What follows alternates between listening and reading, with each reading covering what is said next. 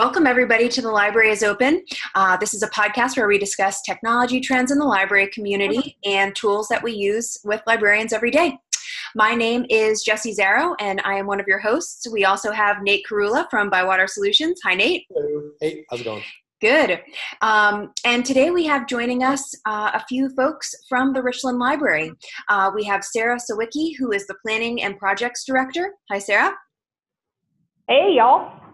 And we have Phillip Higgins, who is the Marketing and Digital Strategy Director at Richland Library in South Carolina. Hi. Hi, thanks for having us.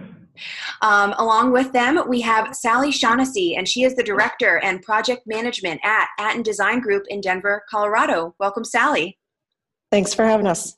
Yeah, thank you for joining us. So, today we're going to talk about Intercept, which is an open source event room equipment management and customer tracking system. Um, about a couple weeks ago, Nate and I met um, Sarah at the Computers and Libraries Conference in Arlington, Virginia, and we got talking about this open source platform that they developed, and we wanted to hear more about it. And we thought, what a great way to kick it off on our podcast. So let's start. Sounds Great. good. Sarah and Phillip, why don't you tell us a little bit about yourself to kick things off? Sure. Phillip, why don't you go first? I would love to. Thank you, Sarah. Um, so my name is Phillip Higgins. Uh, I am like like Jessie said, the director for marketing and digital strategy here at Richland Library. Uh, so uh, it falls to my department to sort of manage and, and represent the brand appropriately online uh, through all of our digital channels. Uh, and honestly, this project is one that we're super proud of.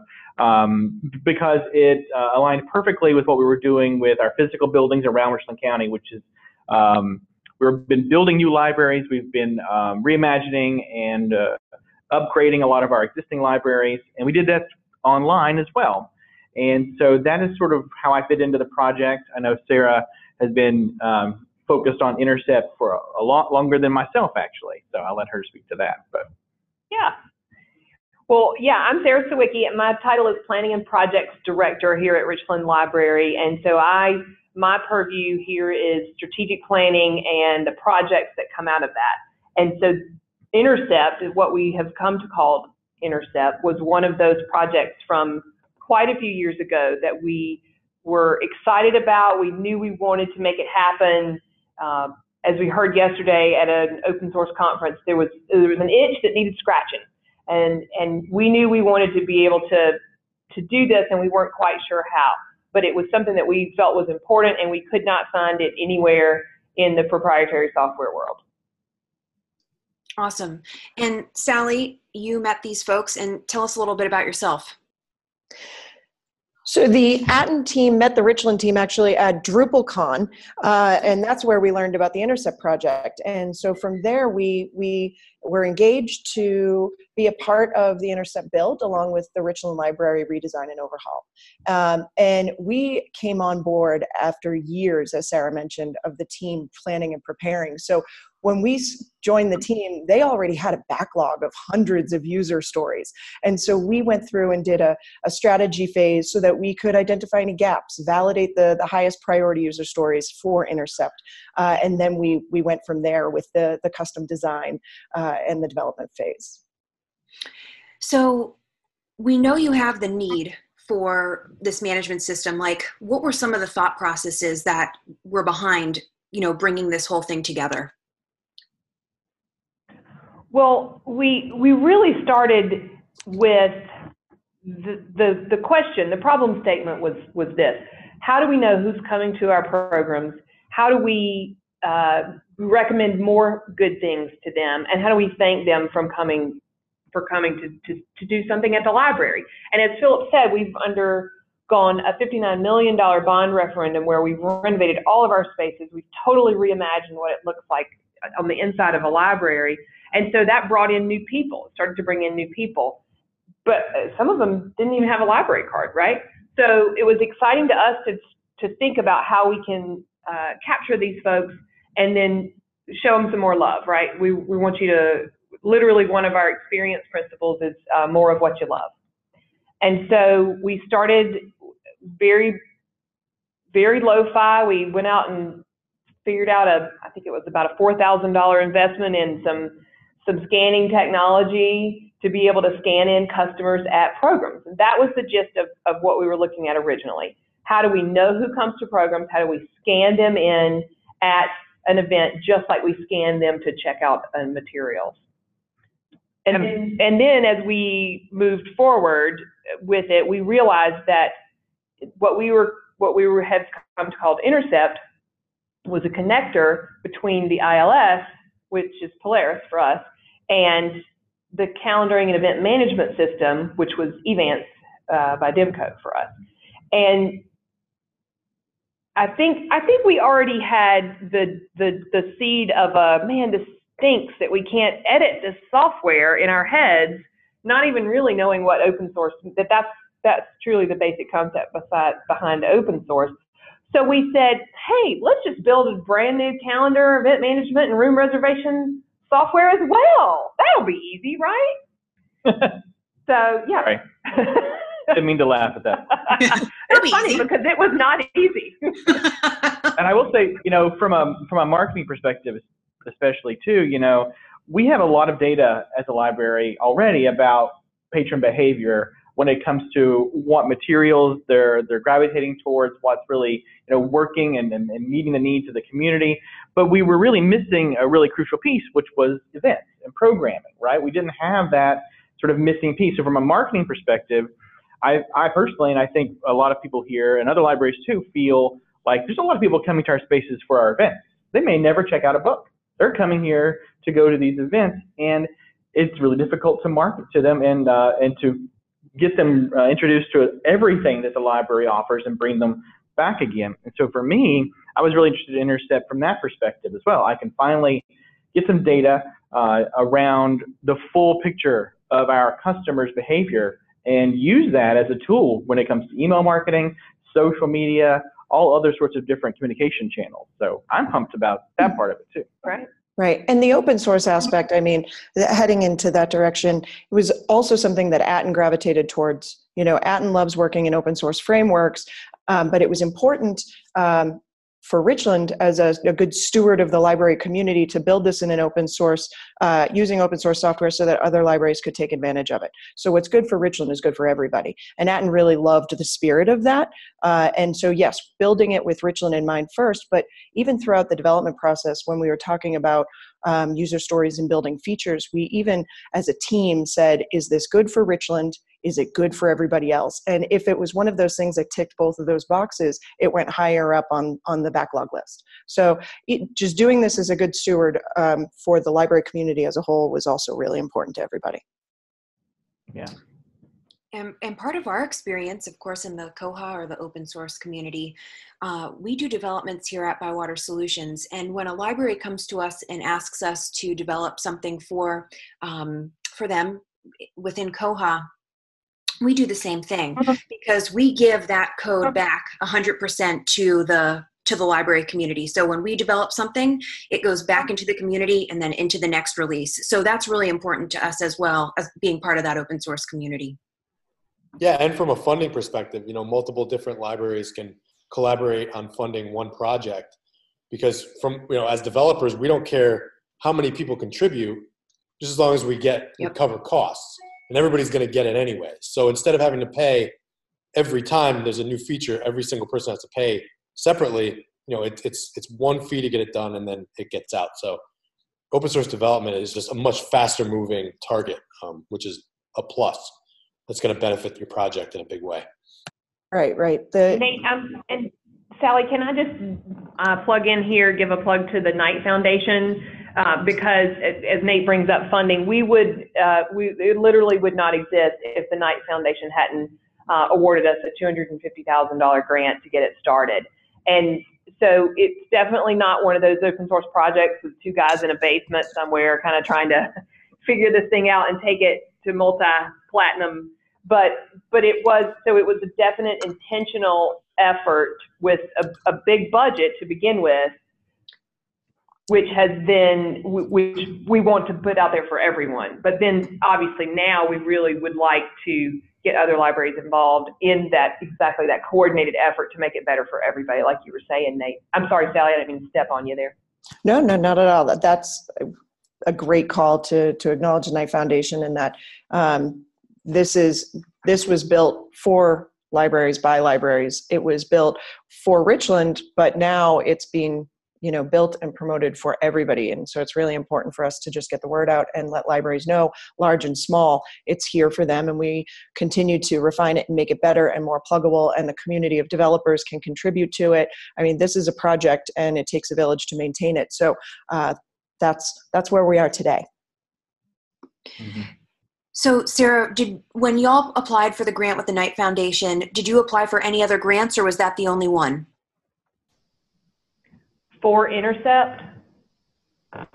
Yes. That we had, yeah, it, we only we we reached out to the Knight Foundation exclusively because we knew they are interested in open source projects, they're interested in technology, and they're interested in libraries, and so that was where we went to begin with. We have subsequently gone after some other grants and haven't had a whole lot of success yet, but it would be great if we could um, find some more big funding. Mm-hmm. Very cool. I know from like um, a Koha perspective, this is functionality that would be greatly beneficial to the users, the 1,500 plus customers that Bywater supports, and the 5,000 plus users worldwide. Um, so we would be interested in incorporating that into functionality of the ILS that we support, and that would open it up to a whole new um, kind of funding um, area of possibility as well. So hmm. again, the beauty of open source. And that's exactly sort of where, where the direction that we're headed in right now. We know, uh, as Sally mentioned, you know, we, we built this um, uh, application with Richland in mind uh, in the beginning, you know, so it, it is it is dependent upon our current ILS and it's dependent on, on Drupal 8, but we are running, actually we're running, yeah, I'm going to say running and not walking or working. We're running towards beta, full beta version by summer, which will remove those dependencies and make it much more uh, approachable for a variety, to your point, of libraries and other organizations too. Right. To build on that, there's a couple of things that we're doing just to, to be a little uh, to go there is uh, we are building an, what is known as an upstream or an install profile on Pantheon, which will enable uh, libraries that might be on WordPress or on D7 uh, to integrate Intercept into their site. Uh, we're also actively removing the dependencies, like Phillip said, on Polaris so that we can plug in other ILSs like Koha. Awesome. Uh, so that's where we're at today. Uh, so we are actively sprinting in a post launch world. Uh, and so we are doing monthly deployments and giving new code back to Intercept, back to GitHub and uh, the Drupal module. Very cool. Are there have any other libraries approached you yet about um, um, deploying this? Oh yeah, we definitely have had a lot of interest. Uh, we have had we've been to ALA, we've been to PLA, we've talked at computers and libraries, and people are certainly fascinated by the concept. I think uh, on its surface, just in general. The, I think the thought of a big switch like this is challenging for folks. You know, it's a, it's basically swapping out one vendor for another, regardless of the open source nature of it. And so we have had some more detailed conversations with New York Public Library, um, with uh, Edmonton Public Library in Canada, who's very interested some yeah. really big some really big um, libraries that are interested. We've also spoken with some museums who might be interested because museums offer programming as well, and so yeah. and they have memberships too, right? So um, we definitely have had a lot of interest. We are, again, we're sprinting towards removing those dependencies so other folks can then jump on and with a little bit of development create. We need somebody to create the the connections for the next ILS, and then and then it would be a pretty relatively simple lift mm-hmm. for another library to come on board. That's great. So, what is the, the, the next like big project? We, we know we're talking about getting the um, connectors ready to talk to other ILSs, but like kind of what's on the horizon? What do you see next as a big project? Um, you know, to build within Intercept. I'm I'm happy to. I mean, I, I this is my opinion at the moment. We we, yeah. we have quite a bit of a of a backlog of really what I think I would call refinements Uh-huh. for what we have right now. You know, we started with an MVP, and we're slowly now that we're launching it at Richland Library, we're discovering, of course, like you would with any software product, right? Um, things that we would like to refine more, uh, things that we want to dig in from a UX perspective a little bit more. Mhm. Uh, I- I know for me, on the horizon at least, the near horizon, and Sally's probably like, "What? I'm listening." Uh, would be the, the back end interface. So right now, we spend a lot of time, Knight Foundation funds, and effort into the front end portion of Intercept, the customer interface, right? And I think it's beautiful. I think it's intuitive. Um, but because we spend so much time and effort onto that, we, we haven't spent a lot of time, although some, uh, on the back end of it, the interaction and interface that our staff uh, have using it. And so I'd like to focus on that uh, in, in the near future to make it just as seamless and just as intuitive for them to use the software as it is for customers uh, out in the in the, the front end side of it to interface with it. And along those same lines, the reporting out, the room reservations, the occupancy, the program statistics, we, it's all there and we're capturing it. And some of the reporting is more robust than others. So definitely we want to be able to use that information that we're capturing. I feel like we might have neglected like the secret sauce, Phillip, which is that uh, Intercept makes a recommendation to a customer based on that checking in at a program. So Okay. the, the real the real the real the real uh, like I said the secret sauce the clicker it, the clincher is that when you go to log into the website to check on your holds see where you are in line or pay some fines or um, or just find another event to go to the intercept the real secret sauce is that it makes recommendations to you and it's based on your history so on your borrowing history it will make recommendations for you for reading or viewing or listening and on your program attendance history will then feed into that algorithm and make recommendations for things that you might enjoy attending at the library.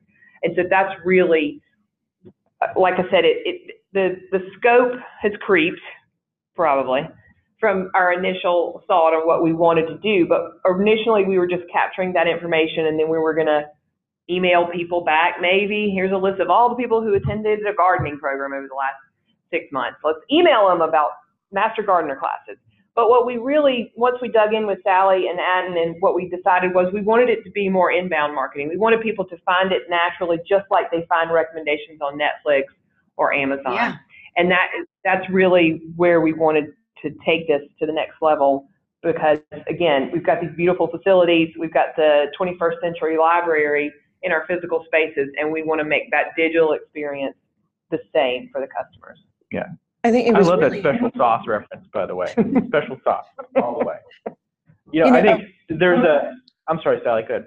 Yeah, go ahead, Phillip. Not a problem. No, I was just going to piggyback and just say that this is something that our customers almost were growing to expect, especially our new customers, our new library customers that are coming in. They've literally been growing up in a world where Netflix recommends things to them, where they buy a product on Amazon and they say other people that bought this like this. So it, it, it had become an expectation.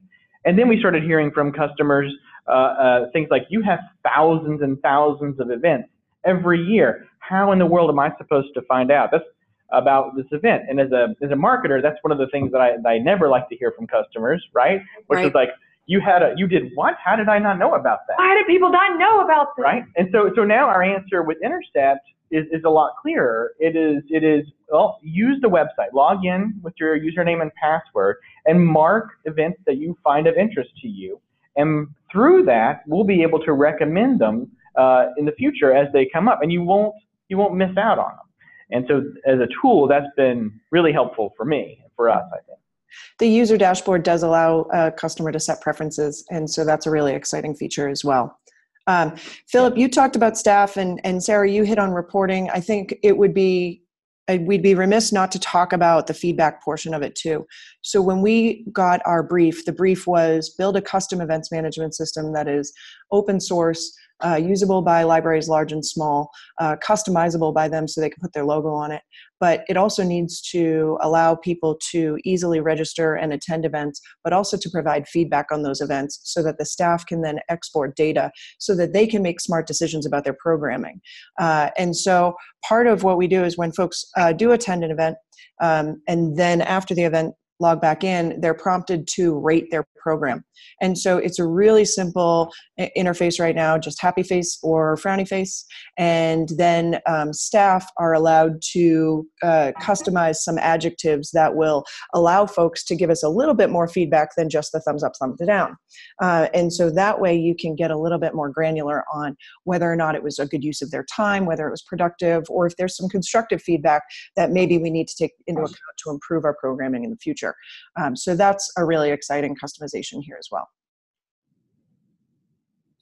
Yeah, that's a really good point, Sally. I mean, just the idea that a library can throw its weight behind a program that in their gut they feel like is really going to be great for the community and important and really uh, something that people be interested in. And then on the back end of it, after the thing is done, they can say, wow, we had 100 people register for this, but 50% of them gave us a frowny face uh, because and marked bubble machine because they were covered in soapy water or, whatever the reason may be, right? And so now we can actually make smart decisions about our events. We can say, all right, well, we were on target because people are definitely interested in it, but you know, showering them with soapy bubble water not did not work out. No. Yeah, so we'll do it again, and we'll just remove the bubble machine. That's right. Yes. And what we heard at computers and libraries is that people like the feedback, but we got an interesting question about could we could other libraries customize that area if they didn't want to do the smiley face and frowny face, or if they wanted a different feedback mechanism. That's a great opportunity for the community to come and contribute to something like that. A hundred percent. Like especially in the Koha community, a lot of times we have something called system preferences, right? It allows you to say, turn this on or turn this off, enable it, disable it, visible, hidden. And that's a perfect example. Some people may want to use something else. And that's the beauty of open source because that's where you get into the customization and like making libraries get what they want. That's why I love it. Us too. we are um, definitely con. We're in love with open source. So I want to ask a question because you have me thinking about like recommendations and like how we use Netflix or Amazon or whatever it may be. So let's say I'm searching in the catalog and I'm looking for books on sewing. I find a record, it takes me to a, a title. Will I get recommendations for events on the page where it shows me marked records, or like where will those recommendations show up? The recommendations, no, we really envisioned it at least initially as the with the my account or the dashboard being sort of the, the hub of all of this because yep. just looking at past traffic for the the old website, that seems to be a common denominator for most people. Most people go to their dashboard or their account at some point during the interaction. But um, through further scope uh, creep. I don't like to think creep expansion, right? Um, and further integration with our, our, our ILS right now. You know, we have recommendations peppered throughout the experience online. Okay. So it isn't just uh, relegated to the dashboard. Uh, it is within search. Okay. when search results are populated on the page, it is within um, item record or detail pages, like cool. what you were talking about, Jess. Um, so it is throughout, but again, the dashboard is where we're trying to really hone in and focus too. Okay, cool. All right. Well, um, we always like to ask one random question here at the end when we're closing out our podcast. And so today I'm going to ask what other podcasts are y'all listening to? If any. I can't say.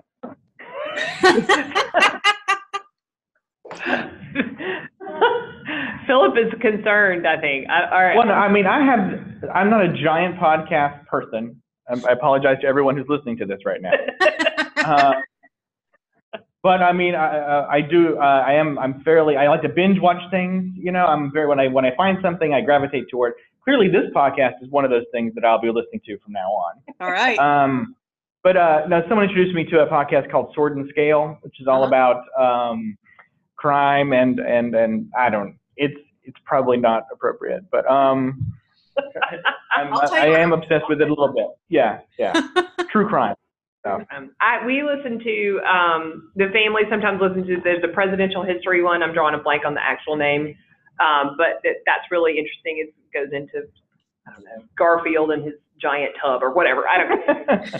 really interesting facts about presidential history. And then I do love, a um, S Town and, uh, yes, Sounds great. S Town Law. Mercy. I, Southerners at their finest. I'm Phillip, you need to listen to it. All right, I I just wrote it down. Okay. I listened to the S Town season around Buddy Cianci. I, I'm a I'm a New Englander, and so I had to. Buddy Buddy is a live a legend, so I had to listen to the Buddy Cianci series uh, on S Town. So that was awesome. Highly recommend that. Cool. I'm a big fan of Death, Sex, and Money. That's my podcast. I mean, aren't we all really? I'm writing that one down just because of the title. I know. I need to listen to that one now too. yeah, it's a good one, and and you don't have to. You can jump in and out of it, so uh, you don't have to play along every episode. So it's a good one. That's funny. So, uh, Phillip, going to your true crime, I'm listening to my favorite murder. And uh, I just found out about this podcast, so I'm all the way still listening in 2016. So as I'm as I'm going forward, but that's a pretty good one too. But Cool. I'm I'm getting so many uh, Yeah. podcast recommendations. Great. I know what I'm doing the rest of my day. Don't tell my boss. Joking, joking. If you're listening, joking. I think you have Jira tickets to review, Phillip. You can't be doing podcast stuff. This is true. This is true. Thanks, Sally. There's work to be done. All right. Well, I, I just want to say thank you. This was really insightful to hear about what y'all are doing and, and what's coming up. We're looking forward to working with you um, in the community. Uh, for our for our listeners out there, um, to learn more, go to um, libraryintercept.com. We'll have uh, all of the information on our podcast site. And uh, I want to thank uh, Nate, Sally, Phillip, and Sarah so much for your time today and and and shedding the light on what you're all working to, work, working with. Yeah, Thank thanks. you so everybody. much for having us. We really appreciate it. Yeah, very much. Thanks. This was a lot of fun. Thank you. Thank you. We look forward to see what you guys have next.